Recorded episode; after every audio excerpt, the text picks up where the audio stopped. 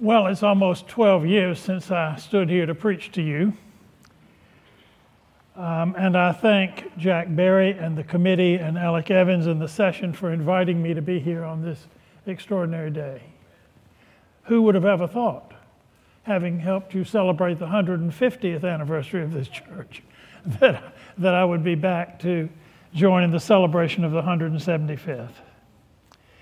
And I want to say what a blessing it's been to watch you over the last 12 years and to see the vitality and the excitement and the outreach and the mission and the financial security of this congregation. It has been a wonderful blessing to me, your former pastor. I give God thanks every day for you and your witness. Now, turning from human words to God's word. Matthew chapter 17, verses 1 through 9. Listen for God's word. Six days later, Jesus took with him Peter and James and his brother John and led them up a high mountain by themselves. And he was transfigured before them, and his face shone like the sun, and his clothes became dazzling white. Suddenly there appeared to them Moses and Elijah talking with him. And then Peter said to Jesus, Lord, it is good for us to be here. If you wish, I will make three dwellings here one for you, one for Moses, and one for Elijah. While Peter was still speaking, suddenly a bright cloud overshadowed them, and from, from the cloud a voice said, this is my Son, the beloved. With him I am well pleased. Listen to him. When the disciples heard this, they fell to the ground, ground and were overcome by fear. But Jesus came and touched them, saying, Get up and do not be afraid. And when they looked up, they saw no one except Jesus himself alone. As they were coming down the mountain, Jesus ordered them, Tell no one about the vision until after the Son of Man has been raised from the dead. This is the word of the Lord.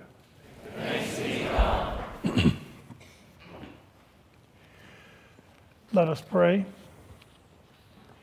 O Lord, lift up me, that I might lift up thee in the name of the Father and the Son and the Holy Spirit. Amen. The festivities have begun.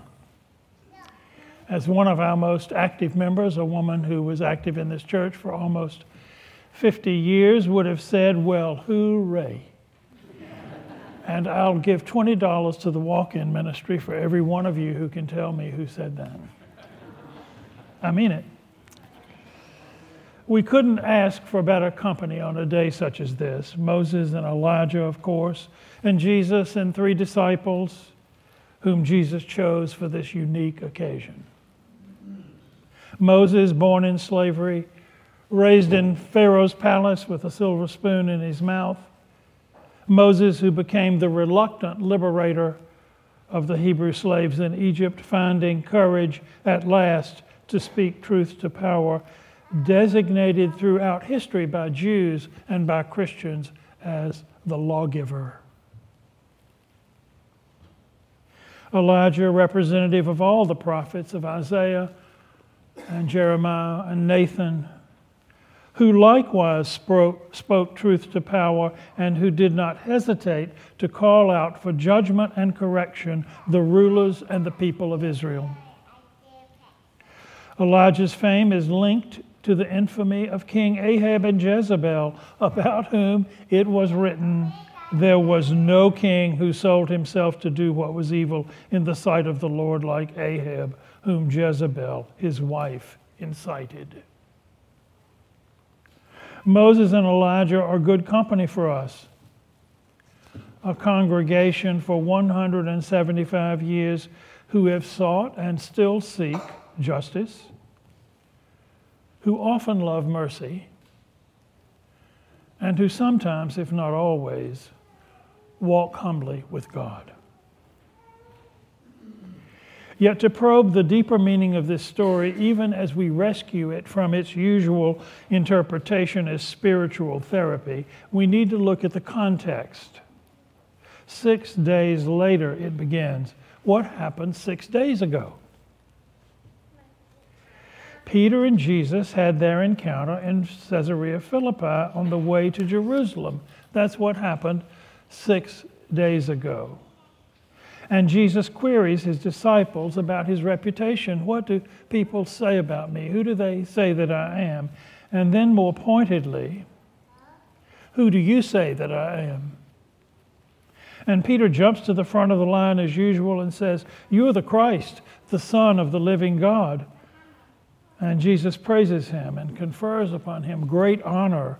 I will build my church on you, Peter, the rock. And what's more, you will be given the keys of the kingdom, the power of binding and loosing. Ooh, the keys of the kingdom. And then famously, Jesus speaks that oft repeated revelation to his disciples that he must go to Jerusalem and suffer many things from the elders and the chief priests and the scribes and be killed, and on the third day rise. When Peter hears that, he seizes Jesus and says, God forbid, Lord, that shall never happen to you. And Jesus says, The hell you say? You are getting in my way. You speak of human aspirations. You're not even close to what God wants.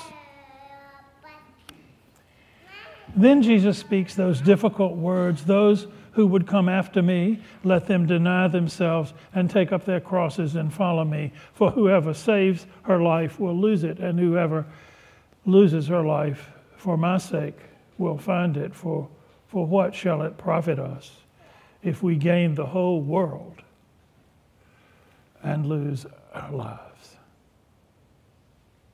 Now it is six days later. Now when Jesus takes Peter, James, and John and leads them up a high mountain apart from the rest of the disciples. There, Jesus is transformed. He is metamorphosed before their eyes and joined by the law and the prophets of Israel. Peter jumps to the rescue again.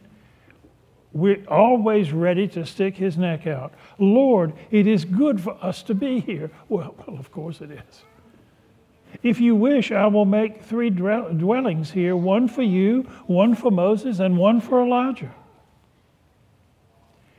And before Peter finished speaking, God's divine presence overwhelms them all, and God's voice interrupts Peter.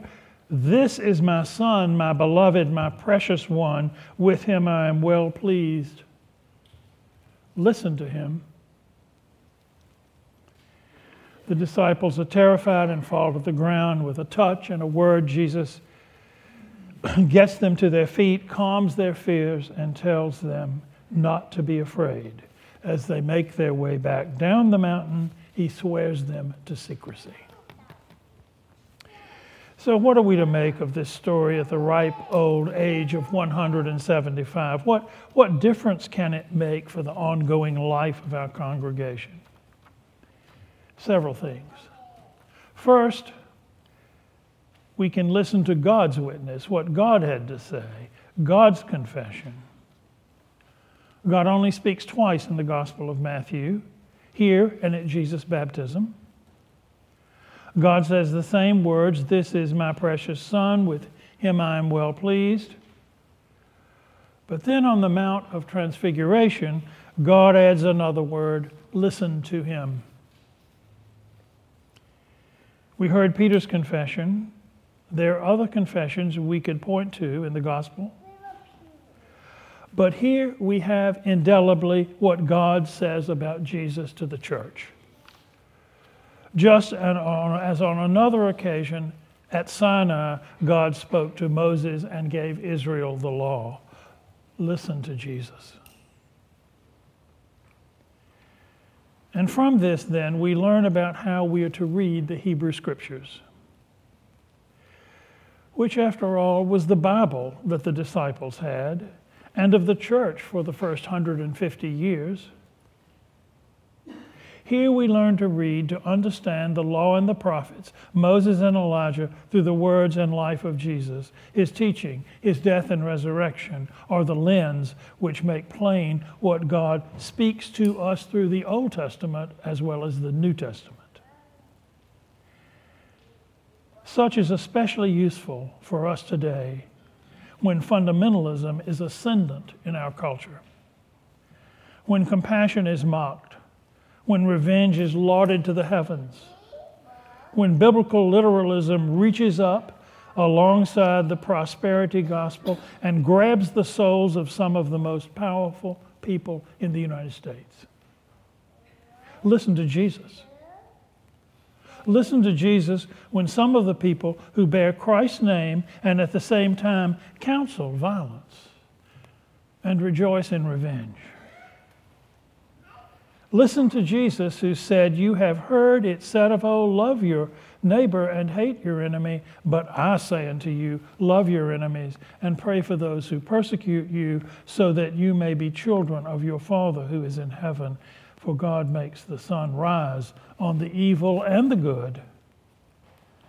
For if you love those who love you, what reward have you? Next, we see from this text, we see from this text in Peter an example of what we are not called to be. We are not here to help God. We are not here to give God a leg up. God, God does not need us to tell him how to bring in the kingdom, however badly we may believe God is falling down on the job. As we see, if it were left up to us, Jesus would never have gone to Jerusalem to die. That is human arrogance, of which we've been guilty, of course, from the very beginning just one taste, just one little bite of this forbidden fruit, it won't do any harm, right? Wrong. We didn't listen. And look, the world is wallowing. That same arrogance comes of long years and many generations in a church like ours of believing ourselves to be not only in charge of our own lives, lives, but sometimes tragically in charge of the lives of others. Of course, I'm remembering slavery. Peter is the example of entitlement. He is not a poster child for humility. We people of God need a lot more humility. Listen to him. We can count on God to interrupt us just when we think we're making the right impression on God or doing the right things for God. We're not here to prove ourselves or our faithfulness to God, but we are here to listen to Jesus, who will assist us in seeing where we have been wrong in our lifetimes and in our history so that we can seek the forgiveness of those we have wronged and God's forgiveness. If Peter is any example, then the theme of our 175th year is not only gratitude for how much God has done in the church on Fifth Street, but the realization that no matter how far we have come, we will always, always have a long, long way to go. And so we're here to listen and to witness, to rejoice that we have been found and included in the great cloud of witnesses which has sustained us for our whole journey. Listen to Jesus. We surely ought to have nothing today but gratitude when we look at the possibilities which are presented to this congregation by the Spirit at work through the 175th Anniversary Committee. What a lineup! What opportunities await us, what conversations, what controversies, because you can always guarantee that in Virginia, when we start talking about the past, there will be controversy. What possibilities for the future, for growth and for witness. So, all through this year, we can take special care to listen in the word, in the words of our own Declaration of Faith. We can take special care to test any word that comes to us from one another, from the church, from the world, from our own experience, to test that word by the Word of God in Scripture. We subject its judgment to all of our understandings. Come unto me, he said, all you who labor and are heavy laden, and I will give you rest. Take my yoke upon yourselves and learn of me, and you will find rest for your souls. Listen to him. Blessed are the poor in spirit, for theirs is the kingdom of heaven. Blessed are they that mourn, for they shall be comforted. Blessed are those who hunger and thirst for righteousness, for justice, for they shall be filled. Blessed are those who are persecuted for the sake of justice, for theirs is the kingdom. Blessed are the peacemakers, for they shall be called the daughters and the sons of God. Listen to him. The story of the Transfiguration is like a searchlight swinging around through Matthew's gospel, stopping here, stopping there, illuminating Jesus' teaching then and also for us on this anniversary journey. We will be listening to our history. We will be listening to each other. We will be listening to guest speakers. We will be trying to learn from what God has done in us and through us in the past in order to discover what God may yet have to do and accomplish in us now. Listen to Him. Finally, lest you think this is just a pious sort of paint job covering up the reality of church life, gilding the lily of session meetings of power struggles in property, mission, worship councils, and the child care center, then listen to how Jesus sums up his instructions for faithful living in the Sermon on the Mount. Not everyone who says to me, Lord, Lord, will enter the kingdom of heaven, but only one who does the will of my Father in heaven. On that day, many will come to me and say, Lord, Lord, did we not prophesy in your name? Did we not cast out demons in your name and do, do many deeds of power in your name? And then I will declare to them, I never knew you. Go away from me, you evildoers.